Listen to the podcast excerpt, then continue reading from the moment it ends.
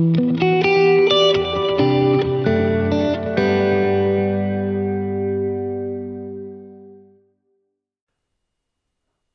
to another episode of Fortitude and Truth. My name is Andrew, and I'm here again with my beloved brother and brother-in-law, um, brother in Christ, I should say, and brother-in-law, Nate.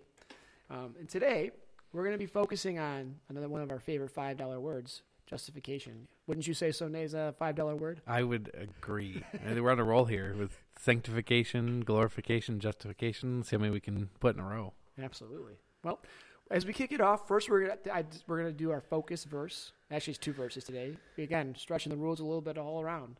But today our focus verse or verses is Romans five verses eighteen and nineteen. The Bible says in Romans five verses eighteen and nineteen. So then, as through one transgression there resulted condemnation to all men, even so, through one act of righteousness there resulted justification of life to all men. For as through one man's disobedience the many were made sinners, even so, through the obedience of the one, the many will be made righteous. Now, how this show is going to kind of flow today, I know we're talking about justification. Uh, ironically enough, the last couple weeks we've been talking about sanctification and glorification.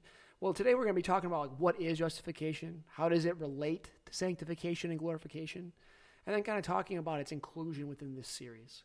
Um, and without further ado, we're going to kick it off. Nate, um, what is justification? Justification. So we're going to give you a definition based on. We've been kind of using Millard Erickson's Christian theology as a baseline. I think it's a good place to start. Even if I don't wholly agree with all his thoughts here, he does give some good basic definitions, and I think I would agree. um, even if they're not wholly correct, I think they're worth the discussion. Um, but it's just as a good starting point. So he states, justification is God's action pronouncing sinners righteous in His sight. Um, he actually goes further to say he's in his discussion on forensic righteousness, forensic righteousness, which is, if you know what forensics is, talk about legal, legal, like a legal standing. It is, yep. The justification is a restoration of the individual to a state of righteousness uh, for a forensic or a judicial context. And so this is, it really starts in the Old Testament. We see it kind of all work its way out through into the New Testament, but I kind of want to start in the Old Testament. We look at Psalms chapter 9 verse 4 to know that first of all God is God is the judge.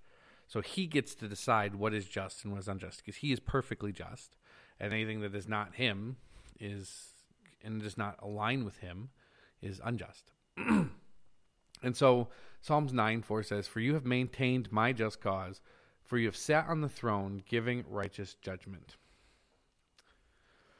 And we know too, if we talk about the creeds, that not only this speaks of God kind of as a triune God, but we, we affirm in the Nicene and the the Apostles' Creed that he, that it is Christ who sits at the right hand of God the Father. From thence he will come to judge the living and the dead. And so there's only one who justifies, and there's only one reason for justification.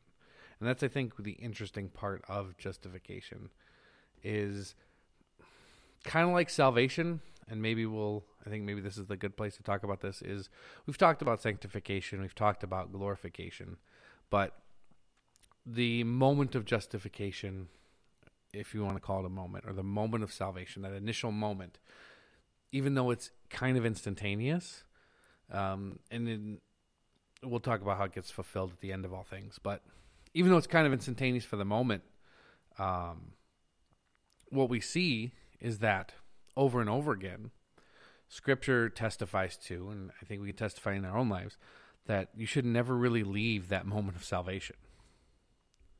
Never like that's why I think the Lord's Supper is so important. And actually, last time I, I officiated communion, we talked about that. Is that that importance of not getting past what Christ has done and what it means that Christ has done? Because really, the moment you separate your sanctification from your salvation, then it just becomes works based salvation. In all honesty, that's kind of what it seems to turn into. Um, but that's not really the entirety of it. Like if we move on past that, and th- there's again this this double um, sense of justification. So there's the one on the one sense you have been justified. Once you're saved, you are justified, right? You're viewed as not guilty before the Father. But really, that's realized at the judgment seat of Christ. Like before, before you're glorified, at the end of all things in Revelations, there's this idea, and some people disagree on how we're judged at the end of times. Are we judged based on our Christian works, and that's how we're judged is what our reward is in heaven, or are we actually judged according to our sins, and then then it turns into, oh well, you've been justified because His blood paid for everything, and and I think both have biblical merit in some sense, but I prefer one over the other. But there is one that is above all when it comes to justification, as my computer just decides to freeze on that. Uh, but if we go to Romans 4, and Paul talks a lot about justification, obviously, throughout all of his works. So that that's that in itself is interesting, uh, but especially to the Romans, like Paul gets very deep theologically, um, probably his most of theological works. And we're going to look at verses uh, four, one through five. We talk, and this is kind of quoting um, Genesis when we talk about Abraham. We talk about faith justified by faith versus justified by works. Because if we were justified by works, it means one thing. If we're justified by faith, it means another. And we'll see that here. Uh, in Romans 4, he says, What then shall we say was gained by Abraham, our forefather, according to the flesh? For if Abraham was justified by works, he has something to boast about, but not before God. For what does the scripture say? Abraham believed God, and it was credited to him as righteousness. Now, to the one who works, his wages are not counted as a gift, but as his due.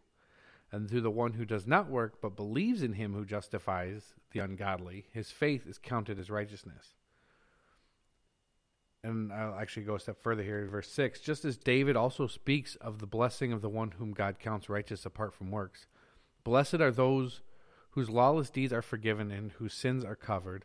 Blessed is the man against whom the Lord will not count his sin. I think that's a pretty uh, tall order there. Wouldn't you say, Andrew? I, I would agree. That is a very tall order. But the interesting thing, when we talk about justification though, is just because we're justified, what's what's next for us? Right? It's not just you're justified, that's it. Again, it's kind of the same thing with salvation we talked about, and then we talked about the purpose of sanctification and what goes on in sanctification. And that's like it's the next step, but it's not the next step. It's all kind of combined. It's a continuation, yeah. And Erickson, I think Erickson says it best. He says, Yet the biblical witness also indicates that while it is faith that leads to justification, justification must and will invariably produce works appropriate to the nature of the new creature that has come into being. Is that fair? Are you asking me? Yeah, I think that's fair. Uh, well, I'm not asking the listeners because they can't respond in, in due no, kind. I, I know. I think that's fair, and I think to your point, I think that's kind of what James gets to in the book of James, um, talking about faith and works, and he uses Abraham as an example. I think you look at sorry, just to illustrate your point, you look Abraham's faith was credited to him as righteousness, yes, and then he offered up Isaac, but first he believed, right? He believed God, he trusted God, um, and then he, to the extent, and as his relationship with God grew, it only deepened to the point where he literally, he's whatever Lord's doing here, he's going to give me Isaac back. he promised me Isaac. Mm-hmm. Um, I'm just kind of just to add to what you were saying. There, I think that's a very yeah fair. No, point. I it's it's in to Paul's point in Romans four is the same thing as he says kind of in Ephesians. Uh, everybody knows Ephesians two verse eight. Most people do, but for by grace you have been saved through faith, and this not of your own doing; it was a gift of God, and not a result of works, so that no one may boast. Yeah. And any boasting we have is is in God. We're God's handy. Amen. Verse ten even goes further to say, "For we are God's handiwork, created in Christ Jesus, to do good works, which God prepared for us in advance to do." So, when it comes to justification, it's not just a it's a one time thing, but it's not just a one time thing, right? It's again not something we just hang our hat on. Oh, I'm saved, and then that's it, right? And then there's, I think, finally too, when we look at defining terms of justification, like there's still this issue of sin because it's it's hard to it's hard to I think deal with. Um, you know, you'd love to think we're saved and we can f- be rid of this fleshly body at some point. We will be, but not uh, probably on this earth.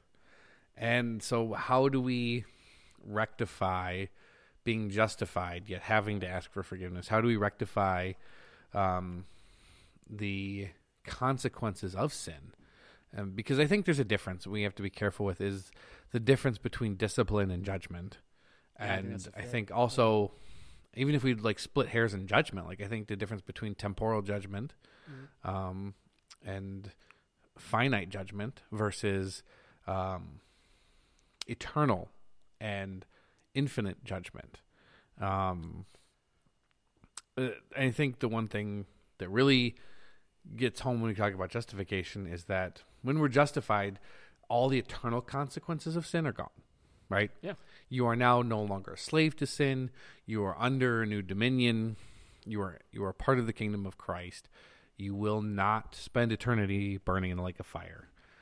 All these are the great. eternal consequences of sin. Yes, they are very great. yes, I'm, I'm I'm excited for that. But that does not mean that there are not consequences for your actions, right? Just because I'm justified doesn't mean that I tell a lie that there are no consequences for that or anything of that true. nature, right? Erickson says the temporal consequences of sin, both those that fall on the individual and those that fall on the human race collectively, are not necessarily removed. Thus, we still experience physical death and all the other elements of the curse of Genesis 3. And a lot of these are cause and effect, right?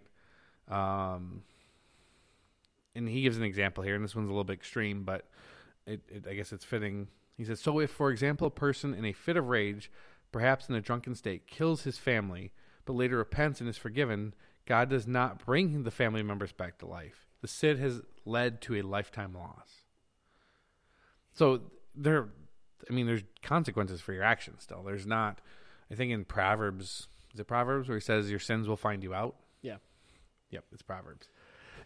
Good. I'm glad I know that. um, but it's the same thing, right? Your sins will find you out. Like whatever is done in secret will be brought to light, whether whether immediately or sometime in your lifetime. Like there is nothing done in secret. Uh, if you look at all the pastors that have fallen, like Yeah. clearly your sin will find you out whether sooner rather sooner or later it doesn't matter Yeah. they will find you out and unfortunately because of the lack of accountability for some pastors that it, it results in unfortunately some of these falls but It does. No, and to your point, Dave, if you mind, um, so you mentioning about the, the idea of justification, but still with sin, um, like trying to understand that balance. And I think you brought up a very fair point about understanding different distinctions of with inside of judgment, with inside of under like just sin in general, understanding justification. All, all the I think that's very important. Um, but even you look in First John two, uh, John describe you know not describe not describes rather, but tells us you know Christ is our advocate. That is a legal term. um, so it implies that we're not going to be perfect. We're not perfected yet. Excuse me. But we're in the process, right? We're to grow and grow in holiness as He is holy, and that's uh, that sanctification piece. But Mhm. knowing that if and when we do sin, that Christ has to ad- intercedes for us, is to advocate for us. Um, so that's another thing. Yeah, you know, yeah, another thing to think about. I always put. I don't know. I don't know how theologically correct this is, but to an extent, I think it's a decent illustration. Uh, I can't remember who I, where I heard it, but when you when you sin, uh, pi- picture Jesus going to God the Father and advocating for you for that sin, um, putting Christ in that kind of a position. It's interesting. Again, I'm not sure I agree with that fully um, theologically, but it, it brings about an interesting point um, when it comes to those, even those little sins where it's like, oh, oh yeah, it's not a big deal. It, it is it. It costs the blood of Christ. it did and i mean if you look at somebody who's perfectly holy like as we grow in holiness we've talked about this probably over and over when paul says i am the worst the chief of sinners like yeah, was paul talking about his former state or his current state and i think it's both but I would agree. Paul realizing how much his sin affects a holy God, even though he sins, arguably sins less, those sins are magnified that much more.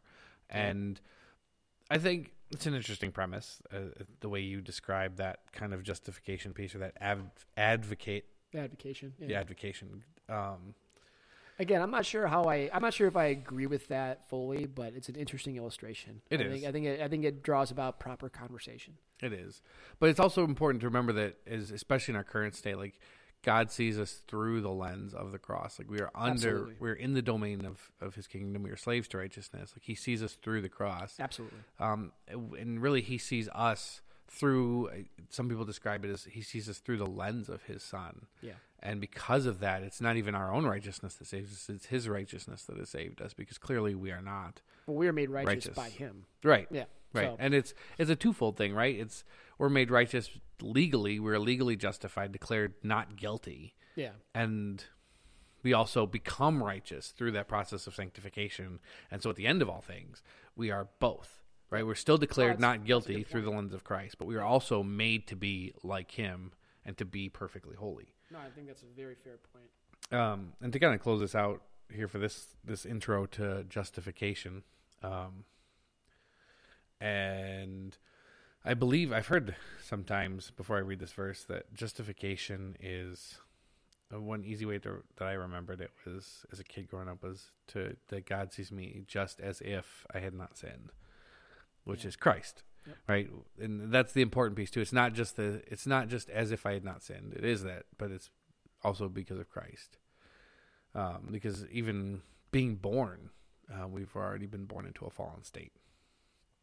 But Romans three twenty one to twenty eight is a little bit lengthy. Um, I think the whole thing is important. It says, but now the righteousness of God has been manifested apart from the law, although the law and the prophets bear witness to it. The righteousness of God through faith in Jesus Christ for all who believe.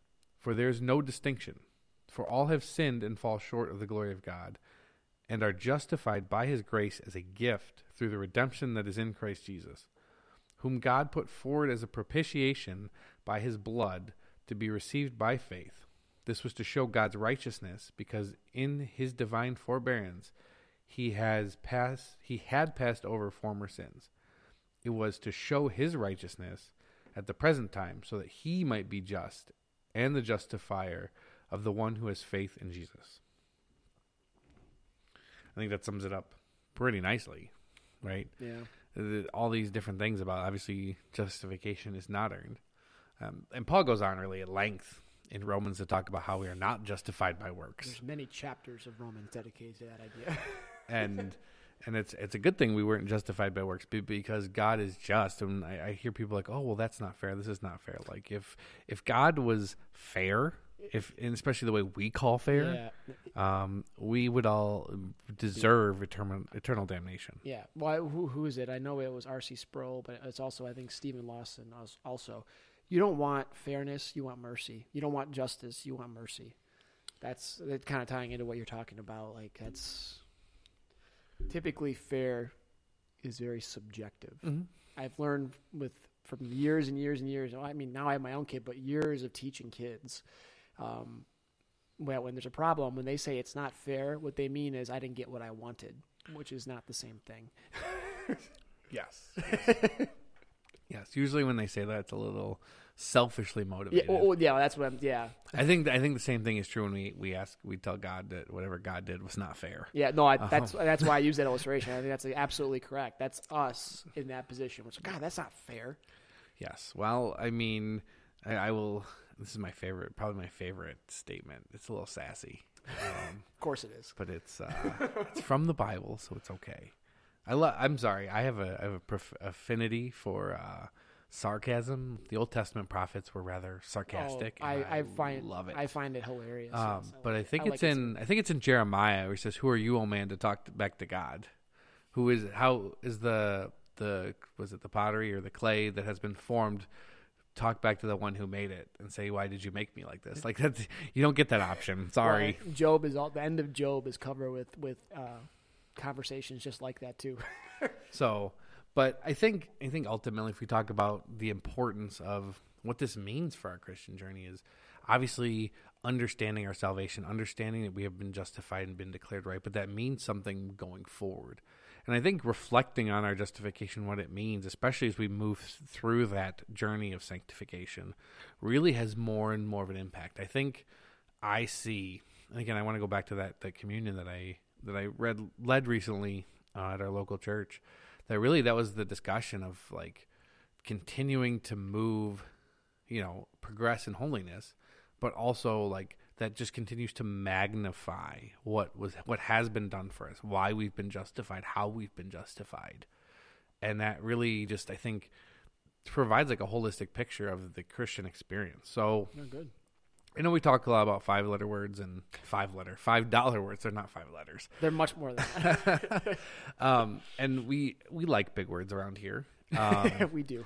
but I think the importance, and I think I'll talk about this in my my closing section a little bit. That the importance of there's an importance to being having a theology. Uh, R.C. Sproul wrote a book about everyone is a theologian. He. And so, really, understanding what the Bible says and kind of being able to form what the Bible says into like some sort of coherent working knowledge of, of understanding God, whether That's it's just theology proper or like some sort of systematic or biblical theology on your own, I think is kind of important to be able to oh, communicate that to others to to help edify the body and to help really understand what you believe. But again, understanding what you believe should also guide your life and guide your walk with Christ. Yep. But again, all that stands and is informed by the scriptures. Amen. Any systematic you hold to, like I, I have my own systematic, and it aligns with some people. But again, I constantly have to like die to self and and submit that to Christ, and also realize that like even though these authors are great and they've got some great ideas, like how do how does what they say line up with what Scripture actually says? And so there's some there's some differences there that Scripture has to to lead the way, which is why I'm a big proponent of both biblical and systematic theologies, but I think that like they have to be able to work together because everything Absolutely. um, works together. I was watching a uh, Q&A from the Master Seminary, and it had like, I think it was Steven Lawson, John MacArthur. Yeah, it was, um, was it recent? Yeah, it was yeah, recent, Yeah, yeah. and Dr. Thomas Schreiner. yeah. they- I know they were there for. Uh, I was watching some of the lectures they posted. for I'm a big, big fan. I mean, he's he's very reformed, um, but I'm a big fan of Dr. Thomas Schreiner. I'm actually sort of reading a book by him right now I am as well. uh, on probably a different book, hopefully. a, a little bit different, but yeah, it's in the same Um, vein. But It's about the law, interpreting the law through uh, Paul's interpretation of the law. oh, we're reading the same book then. Yeah. Never mind, we're reading the same book. Just kidding. Um, but his but his statement was, and he's an academic theologian, and we can discuss that at length on what the difference between academic theology and I think that's a good the church. Eventually. Um, yeah, that's something I think is worth discussing I completely um, agree. But his biggest statement was no matter what you preach, no matter what you teach, no matter what your theology is, it all has to be informed by the Word of God. And if it's not, it's a waste. Um, and so, and that really stands to, to boot that, like, if it's not informed by an interpretation of the Word of or by the Word of God itself, um, and you're not consistently grounded in that and submissive to that, then it's all vanity and it's you run the risk of error. Absolutely. Um, but I would, I would say not only run the risk, but you're guaranteed error. Is what I would say. probably, Um, yes. if it's not grounded in scripture, but Yeah, no, you're you man. Even a blind, I think even a blind squirrel finds it out once in a while, but maybe you just get lucky. yeah, well, yeah, But probably yeah, not. That, that, I would. I've yet to see that, but hey, you could. You, fair enough. That's fair. I mean, God does work in mysterious ways. I again, I haven't, I, I don't know that I've seen them either, but you know, Yeah. I'm No. I'm open to again as long as they align with Scripture. So, uh, but how would you say? And we've kind of already talked about this, but I think it's worth a, a deeper discussion. Andrew is how does justification relate to sanctification and glorification? Absolutely. No, that's a very good point. And as we tie in, as we you know tie into this the segment here, um, I just I really do appreciate how, how Nate broke that down those definitions. I think that's important. Um, you'll notice another thing too about Nate and I. We like to define terms. Um, we spend a lot of time defining terms. We try. Yeah, it's it's it, that's an important thing, and I would encourage you to get in the habit of doing that. Maybe not to the extent we're doing it. Obviously, I, get that, but to have a working understanding of the distinctions that are going on is very important. Um, but yeah, I mean, how does how does justification relate to sanctification and glorification? So as we kind of break this down, I'm going to briefly, I'm to remind us. I'm going to give us very very brief definitions of sanctification and glorification. Um, these are so one of these here. So the definition I have here for sanctification is a quote from Dr. Erickson, um, and then glorification. I've kind of it's a it's heavily influenced by Dr. Erickson. But the reason I agree with Nate, um, I maybe don't agree with everything Dr. Erickson says, but he has a lot of good things to offer, and I think one of the good things is the definitions Um, how he defines terms, I think, is really, really solid. Um, maybe not perfect, but solid. It gets you in the right direction for sure. And these, I just a, a quick point too. These are his definitions are, I would say, pretty well informed by scripture, and that's ultimately. I would, I would agree. Yeah. When we talk about defining terms, like Andrew says, we define terms, but we try to define terms on our own, based on what scripture says. Absolutely. And I think um, Dr. Erickson would would say the same of his. Again, we may there might be some nuances there, but ultimately, like if our definition should be of anything, really should be informed by scripture. Absolutely. Now, see, again, I sometimes come with that assumption. I like that Nate clarifies it because I do come with that implied assumption, right? I come with that, or another another five dollar word. I come with that presupposition that um, that you guys kind of know that, and that's wrong of me. Again, presupposition is I assume you know. So, um, but again, sanctification, defined by Dr. Erickson, is the continuing work of God via the Holy Spirit and the life of believers, continually making them holy. Um, it's a, and further, it's a process by which one's moral condition is brought into conformity with one's legal status before God. And we'll talk on that legal status in a second. That, that's justification, but we'll talk about that. Um, that so that's what that is. It's the process by which one's moral condition is brought into conformity with one's legal status. So you're called righteous, and now you're being made righteous. Um, kind of the piggyback off what Nate was saying. Now glorification. Again, this is more of a heavy paraphrase of Dr. Erickson's from one of his books. Um, glorification he is takes place at the believer's death, the perfecting of the body of all believers, transforming us into being like Him. And it's I like how he put this. It's multidimensional, as it also applies to creation. At the end of time, at the end of time, at the, com- at the end of age, the age, glor- uh, creation will also be glorified. Granted, not, not, that means a little bit something different. We could have a whole show on that. What it means for creation is what it means for man, what it means for believers. But um, so a simple understanding of these topics. Sanctification is the starting point. Then it kind of progresses the sanctification, then it ends in glorification. Now, I would like to piggyback again, or reemphasize rather, what Nate said. I think it's phenomenal. Um, or at least a phenomenal point to emphasize because it's absolutely backed up by Scripture. This idea of not losing sight of where we were before God saved us, right? Before where we were before faith. Um, Paul Paul mentions it of himself. He also encourages many of the Gentile believers in many of the books that God used him to write Scripture. Um, to, rem- don't forget, like you too were like this, right? You too were like the Gentiles of old, uh, conforming to their lusts in the flesh right? And, and essentially reminding them, right? And Paul would remind how he was beforehand.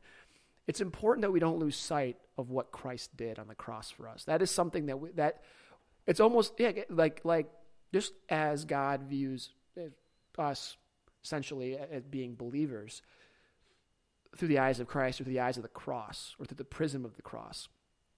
We should be seeing God that way through the prism of the cross for what he all that he had to do for us. Not because he had to, right? He wanted to, and not because of anything we did.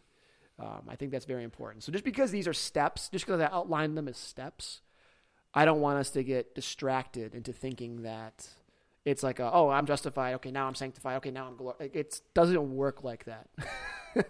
um, well, anything to add there, Nate? It's. I think it's easier to understand that way as as a beginner. Uh, when I first understood these things, I would say that that was the easiest way. That to, was maybe the crawl way. Yeah. But as you live it and as you study it, it's it. Yeah, it becomes this more holistic thing. And I, I don't want to. I think I'm kind of harping on this, but I, I want to go back to that that importance of the of communion of the Lord's Suppers. Maybe that's, and maybe not, but maybe that's, that's a good visual. in part why we continually celebrate that. Absolutely. And why we're commanded to continually celebrate that is because we celebrate his death because of what he's done. Paul sure. says, yeah. whether you, whenever you eat this bread and drink this cup, you you know remember, you remember the Lord's death until he comes. Remember the Lord's death until he comes, and so that remembrance of not just your salvation and your justification, but the price that was paid for that salvation and that justification shouldn't go away. And and that's why I think that's that call to to participate in, in the Lord's table regularly because especially now, and I'm, I can't believe it's taken me this long to realize this. I think, but that importance of that celebration because of what it means to your Christian walk, like it doesn't go away. Yeah. You're sa- it's not just oh I'm saved. I can forget that I was you know how or why I was saved and just keep moving forward. You're forward. a new like creature now. you are a new That's creature, a but big deal. No, It is a big deal. No, well, no, like that part. Like what I'm saying is that that should. That's something you just. Oh yeah, you know. right? I just don't want to. Oh, he died for me. Great. I can just go do yada yada whatever. Oh, I'll become more holy. Whatever yada yada. But in reality, it doesn't seem to work like that. No. It doesn't seem to. You become more holy, but the the moment of your salvation, whenever that was, even if you don't remember it, you know the price that was paid for it, and the progression that you've made since then are all kind of brought to bear as your life continues. No, I think that's a phenomenal point. I appreciate that. Yeah, I mean, and, and, and to your point, I think you made a good distinction there. Uh, as a new believer, I'm not insulting you because that, that is fair. That's how I understood it too when I was new to the faith. That's it's. It, I call that the you know crawl, walk, run, um, and that's part of sanctification. Believe it or not, like you start to understand as you learn, as you grow in relationship with God and, and grow to know Him better and better and deeper. You you get more of a holistic view and a more deep and enriched view, right? It's it's a it's a blessing. was it John or Paul or one of them? I, I don't remember. You can correct me. Um, who basically says when you were a child, um, you were given milk, but now that you're grown, you're given That's food Paul. of a Yeah. man. That's Paul. And like I think that's spiritually what kind of happens, right? You have these basic understandings that kind of grow through life experiences, Oh, through absolutely. continued study of the word. Um, or there's another verse too where he says, "When I was a child, I thought like, a child and acted like a child, but then when I was a man, I put foolish things behind me." Yeah, childish things behind me. That's that, that's Paul. childish Oh, you're, no, you're right. No, it's, uh, that's Paul. Yep. Yep. See, and it was one of them. Yeah, no, you weren't. You weren't. it's pretty easy when you take three of the biggest New Testament authors. and you kind of narrow it down there. statistics are on your side. No, Yes, I would say so. no, that was. No, you're right though. I mean, and to your point about, I think it's fitting that you keep coming back to the Lord's Supper because we're going to be talking in a little bit in Philippians three here about the Lord's death. Um, I think Paul does a great job of, you know, obviously led by the Spirit, of course, encapsulating what you were just talking about. But first, we're going to look at Romans eight verses twenty nine and thirty. The Bible says, For those whom he foreknew, he also predestined to become conformed to the image of his Son. That's sanctification. So that he would be the firstborn among many brethren. And these whom he predestined, he also uh, glorified, rather. He also, I'm sorry. And these whom he predestined, he also called. There we go. And those whom he called, he also justified. And those whom he justified, he also glorified.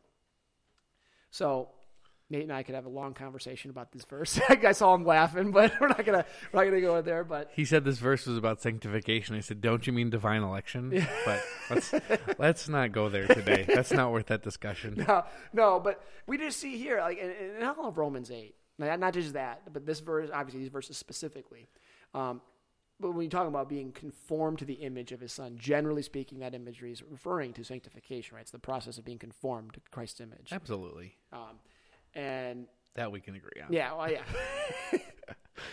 so, and then we see though God finishing a work. I think that's one of the things I like a lot. I mean, I love- Scripture, but what you see here in in this, in this, this small passage, like, and I try my best to. I want it to be concise but give context. Like in Philippians three, we're going to be in five verses. It is what it is. Like I could actually probably should read all Philippians three. I probably should read all of Romans eight, but we I don't want to have as much as I would love to have three hour episodes. I'm not sure you guys would appreciate it too much. Uh, we want to be we want to find that balance between respecting your time and, and hopefully you know to the glory of God putting out something for edification. Um, so, but we see this right. So we see this process. Those whom He predestined, He also called. Those whom He called, He also justified. Those whom He justified, He also glorified. Um, and this idea that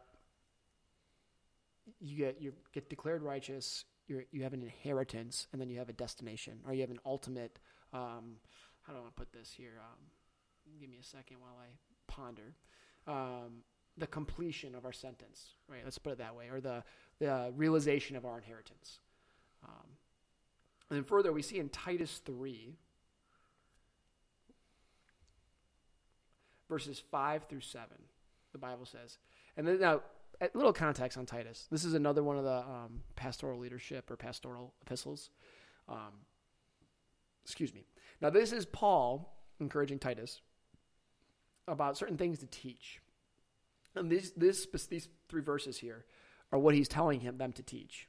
Uh, he's like, he's be take courage and be confident in these things. And these things are, uh, quoting again, here we go in uh, Titus 3, beginning in verse 5. He saved us, not on the basis of deeds, which we have done in, in righteousness, but according to his mercy, by the washing of regeneration and the renewing by the Holy Spirit, whom he poured out upon us richly through Jesus Christ our Savior, so that being justified by his grace, we, we would be made heirs according to the hope of eternal life.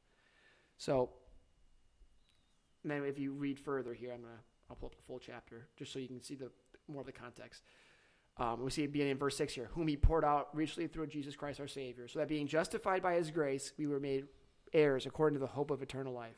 This is a trustworthy statement, and concerning these things, I want you to speak confidently, so that those who have believed God will be careful to engage in good deeds. Right. So again, this is more of a edification and encouragement, rather, of Titus to, to teach this thing with confidence. Be confident in this. However, we see within this um, that, of course, again, we talked briefly about it, the idea of mercy, fairness, justice. Generally speaking, as humans, we please you know, discipline yourself to be grateful to the mercy of God, for the mercy of God, rather. Um, and I, and I think it was R.C. Sproul, and I don't mean to keep name dropping, but he said this quote. I want to attribute it to him. Uh, when I feel as though I've been unfairly hated, I try to remember I'm unfairly loved or unjustly loved, rather. And he, so let me re-say that. He said that he used the he used the term unjust. When I feel as though I've been unjustly hated, right? People unfairly hated, right? Um, I try to remember that I'm unjustly loved. It's by the, that mercy and grace of God. I think that's a very good point. Um, but yeah, we see here in Titus three that's this idea that we are being we are made righteous according to His mercy through faith, and that we have that hope of eternal life.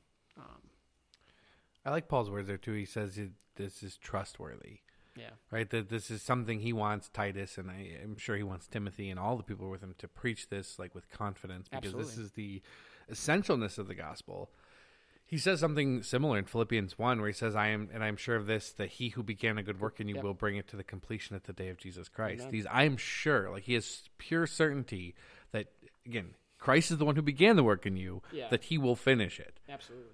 And so it kind of speaks again to the author that he is the author and finisher of our faith. He's That's where Hebrew, faith yep, comes yep. from. He's where salvation came from. He's where justification came from. It's through his spirit that we are on this kind of journey of progressive sanctification, and it is through him that we will be glorified. But and Paul is sure of all this.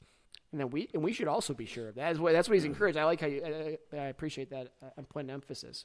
That's what he, he wants us to be sure of that too. And I, you know, I know Nate implies this as well. Just to clarify, right? Um, that's true of pastors today also. Just because pastors today's names are not in these letters does not mean that they aren't to do the same things. um, no, and, and to further what you know, even what Nate was just saying there, we see in Philippians three. Now, Philippians three is Paul talking, encouraging the church at Philippi about the, the goal of life. Um, and it's very, it, there's a lot there. We're going to pick up in verse 5. Um, actually, no, verse 7, because that wouldn't make sense to pick up in verse 5. We're going to pick up in verse 7.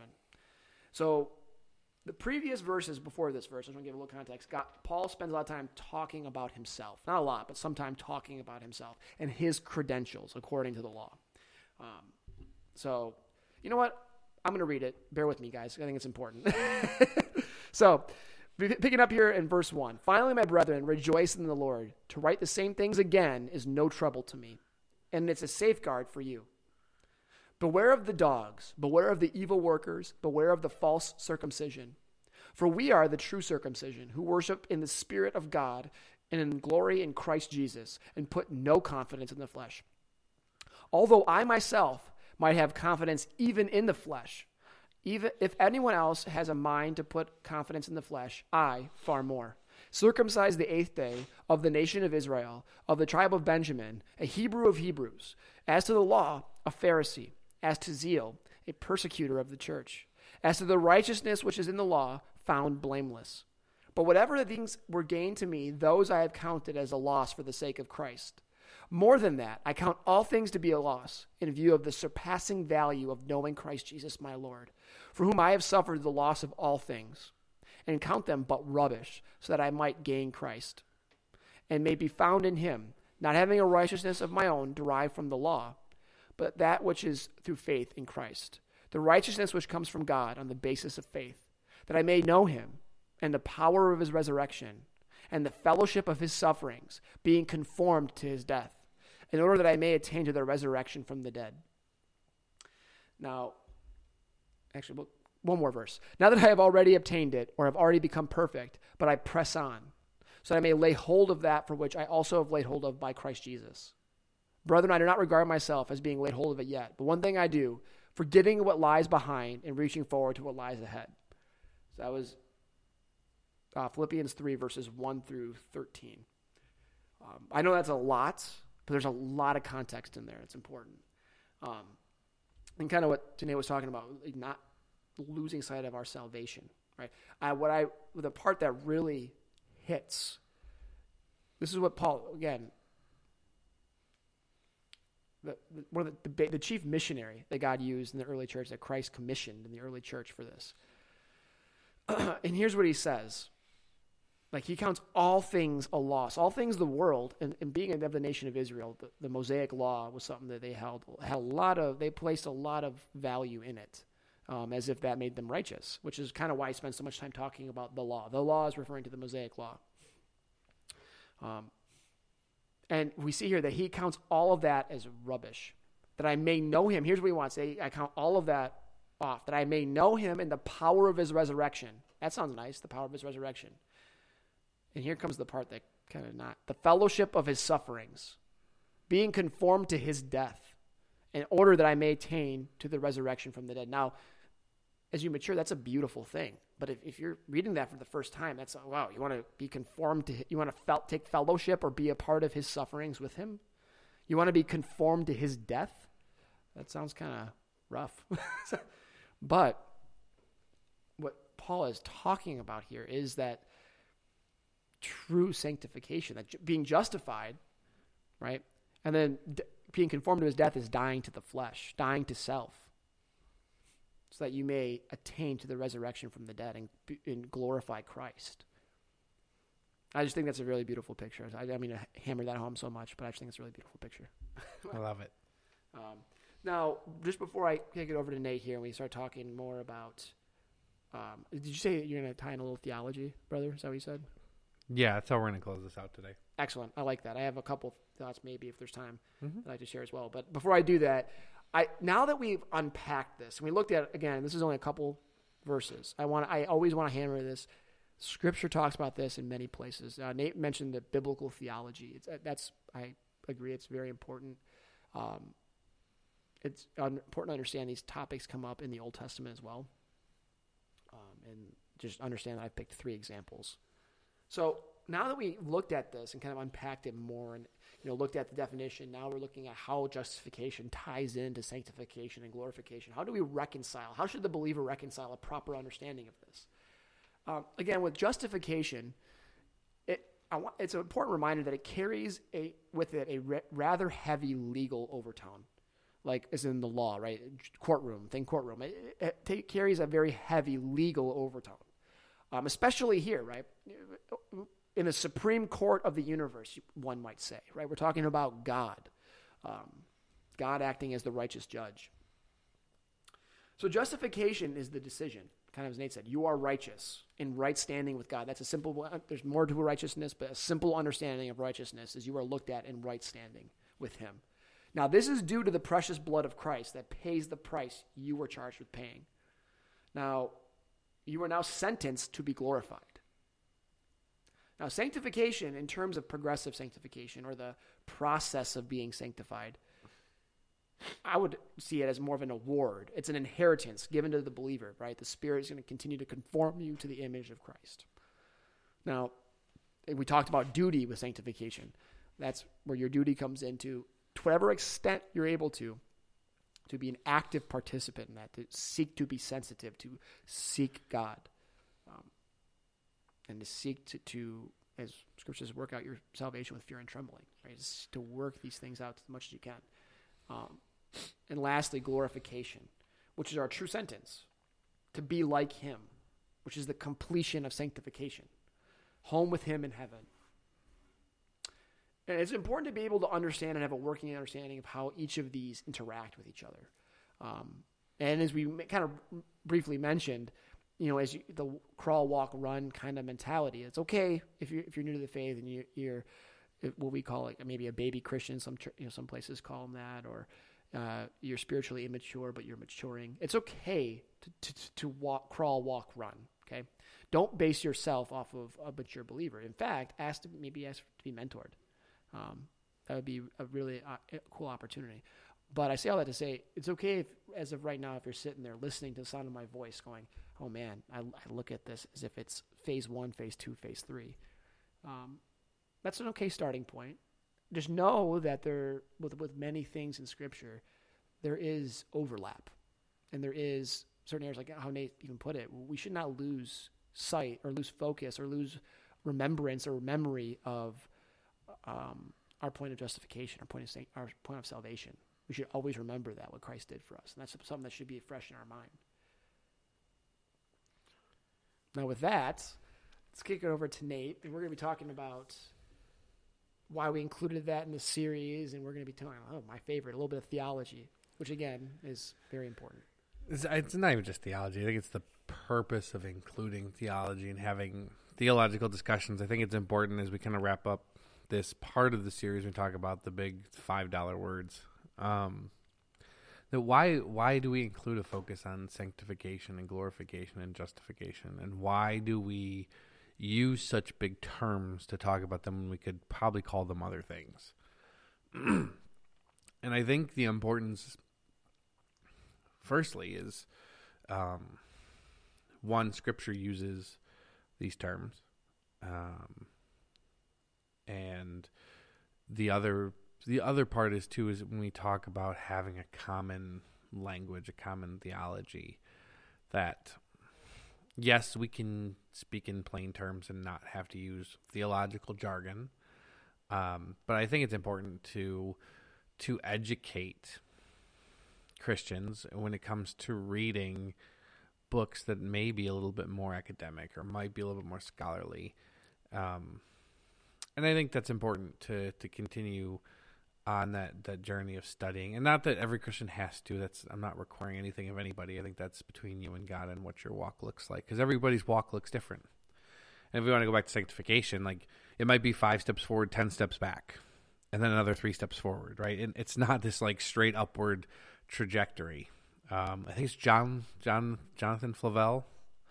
Um, it was one of the Puritans, I think, who says that we perceive things to have grown rather than to watch them grow. Um, you don't realize you're growing until you kind of look back and realize where you've come from. And so there's there's an upward trajectory, I would say, um, but there's not. It's not a straight line. I, I, very much, very much. My life is spoken. It's very much not a straight line. I wish it were a straight line. I wish it were that easy. It's never that easy. Um, but with God, all things are possible. Amen. But I think for me, in my own life, and I'm reading a couple books right now for school, um, talking about nerd. No, yes, for those of you who don't know, I am per- currently now pursuing a PhD in Bible exposition, um, and I'm pretty excited about that. But the first the first books that I'm reading in this this course are um, about the need for pastors as theologians, or pastor theologians, or pastors as public theologians, and how that's kind of a lost thing in, in the evangelical churches of America.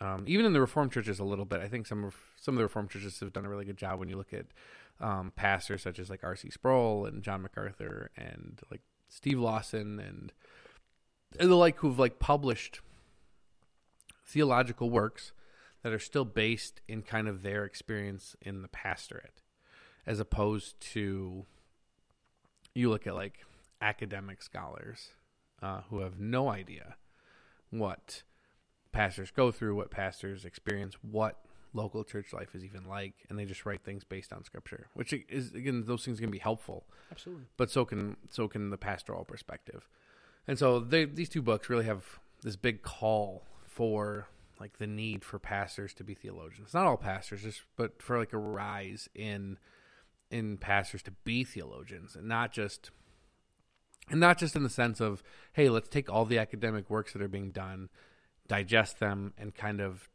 translate them, aka dumb them down, because that's kind of how it feels sometimes. Um, to be, I think one of the books calls it being a pastoral broker. Right, you're going to take one thing and you're going to transform it into modern and contemporary and, and language that the, your people understand, and, and you're just going to regurgitate it. You're not coming up with any new thoughts of your own, really. You're not, you know, studying a lot on your own, except for maybe some sermon prep or whatever. And really, the goal would be for pastor theologians to to really study and to really push the envelope as far as like theology is concerned related to the church because you don't find when you look at like academic theology you don't find a lot of texts and uh, journal articles in academic theology that are related to like premarital sex or marriage or divorce or like issues that pastors deal with in the church. So if a pastor writes something on a theology based on those things, right, and there and what Scripture says on those things, um, that's valuable not just for their church, but I think for Yeah. for the church universal. Absolutely. But that's why we talk about these things. Uh, one is so you can better understand. Um, is we use academic jargon a little bit, and I think we try to explain ourselves as best as possible to to, to help stretch uh, your vocabularies as well as our own. Yeah. Um, the the book I'm reading uses insofar so Far so many times I can't I can't deal with it. insofar is not one of my favorite words, but um, but also to just inform. I think traditionally the church uses these big words, and if you go to other churches and you hear other pastors preach, they're going to use these words and they're not going to explain them. And so to give you a kind of base to understand these things is important, Yeah. but also to define terms and define what they mean for the Christian experience and how you can apply them to the church and how that you can apply them to your life is really kind of the goal here. It's not just to define. Obviously, we spent some time defining all these things because definitions are important, but we also are we are spending our time and have spent our time these last few episodes to define our terms in ways that are applicable Yeah. and and discuss the applications because it's not just it's one thing to know what justification means or what sanctification means. It's great, you know, whoop de doo. But knowledge puffs up, and wisdom builds up. And so we don't just want to puff you up with knowledge. We want to want to build you up with wisdom. We want to be able to give you some applications and give you some things to think about, and and allow you to to study some more on your own. Um, because I think that's that's the the really the goal. We talk about the, the makeup of the body of Christ is is one body, many members. Is that everything fits together? So yes, some are called to be pastor theologians. Some are called to be lay theologians. Some people are called to be servants. Some people, whatever giftings God has given you, that's where you should serve the church. But that's I mean you should also have your own personal walk that that has some sort of study, some sort of Bible reading, um, some sort of um, collective too, where you're studying together, you know, writing together, whatever that looks like. Absolutely. I think Second Timothy, uh, Paul's talking to Timothy again about pastors, but it, again, I think that applies to the entire church, I think you have a faithful application. Yeah. especially. I mean, a lot of what Timothy and or what Paul writes to Timothy and, and Titus, a lot of that can be applied not just to pastors, but I think to Christians in general. I think because we all have a ministry. It's just where is that ministry and what is that ministry and how is it kind of lived out. But Paul Paul tells Timothy in, in 2 Timothy chapter 2, starting in verse 14, he says, Remind them of these things and charge them before God not to quarrel about words, which does no good, but only ruins the hearers. Do your best to present yourself to God as one approved, a worker who has no need to be ashamed, rightly handling the word of truth. But avoid irreverent babble, for it will lead people into more and more ungodliness, and their talk will spread like gangrene. Among them are Hymenaeus and Philetus, who are swerved from the truth, saying that the resurrection has already happened. They are upsetting the faith of some. But God's firm foundation stands, bearing this seal: The Lord knows those who are His, and let everyone whose name let everyone who names the name of the Lord depart from iniquity. I think it's just mic drop right there. Is that fair? Yeah, yeah, that's fair. I mean, our mics are on stand, so I I just- can't really mic drop it. But I, I also wanted when he started naming names, wanted to be like boom roasted. I mean, Paul Paul's not one to pull punches, but No, he's not. but at the same time, it, it's right. It's do your best to present yourself. So that's that's our goal is in our hearts, and then why we're doing this podcast in the first place is is to do our best Andrew and I, to present ourselves as as workmen who do not need to be ashamed, but we also feel that we are gifted and called to His people, whether to shepherd them or to teach them or to guide them in whatever ways He sees fit.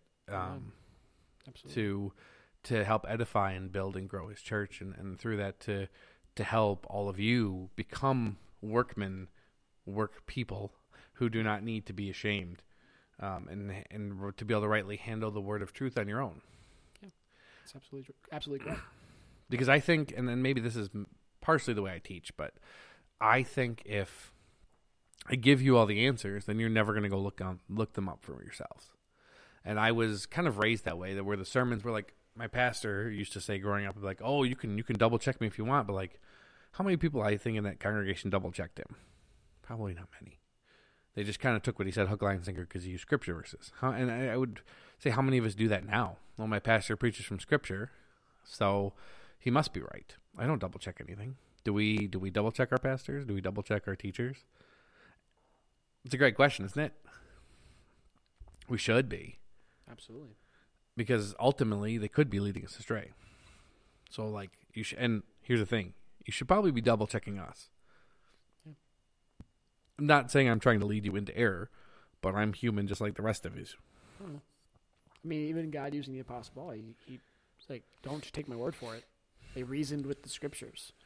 It's one of the most encouraging um, verses as far as this goes when it comes to theology and it comes to study of it.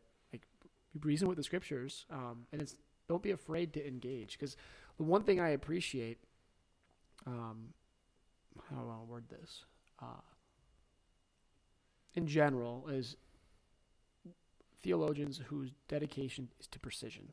Um, now, we should be precise in as much as we can be, uh, because there's some things we can't be precise about, and that's okay. But if we can, we want to know God. He's revealed Himself. We want to know God, and we want that means we want to get to know Him. It takes time, it takes study, to show ourselves to be workmen. Um, I think that, again, I, I agree with Nate. I think that's can be absolutely faithfully applied, um, and that's and I think one thing, kind of tying into what you said, Nate, I think one thing that's a problem, while is that we have not, as a, as a collective, um, have not used technology in a wise and prudent fashion that it utilizes it as the tool that it is. What I mean by that is instead of going and seeking out the answers and reasoning by the scriptures or reasoning and seeking to understand, we go, oh yeah, that person lied to me, or you just could do a quick Google search. Well, I, I got to tell you something. Um, that's not enough. I'm just going to be honest with you. A quick Google search is not enough. Um, that's to, to your point. It is a convicting question. Like how many of us do? And that's not that's not to say your your heart just to clarify. Your heart in that is not to prove your pastor wrong. it is to clarify. Um, and there's ways to go about it if there is error, perhaps. Uh, ways to go about discussing it with them. I don't know. That's just I will say a, um, a previous experience I had with with the pastors. I would sit in sermons, and I would listen, and then I would just like he would say things, and I'd be like, "That doesn't seem right." Like I would just write a bunch of my notebook would be full of just questions that I needed to go find the answers for myself and find out. Like he said something, is that right? Because it doesn't seem right.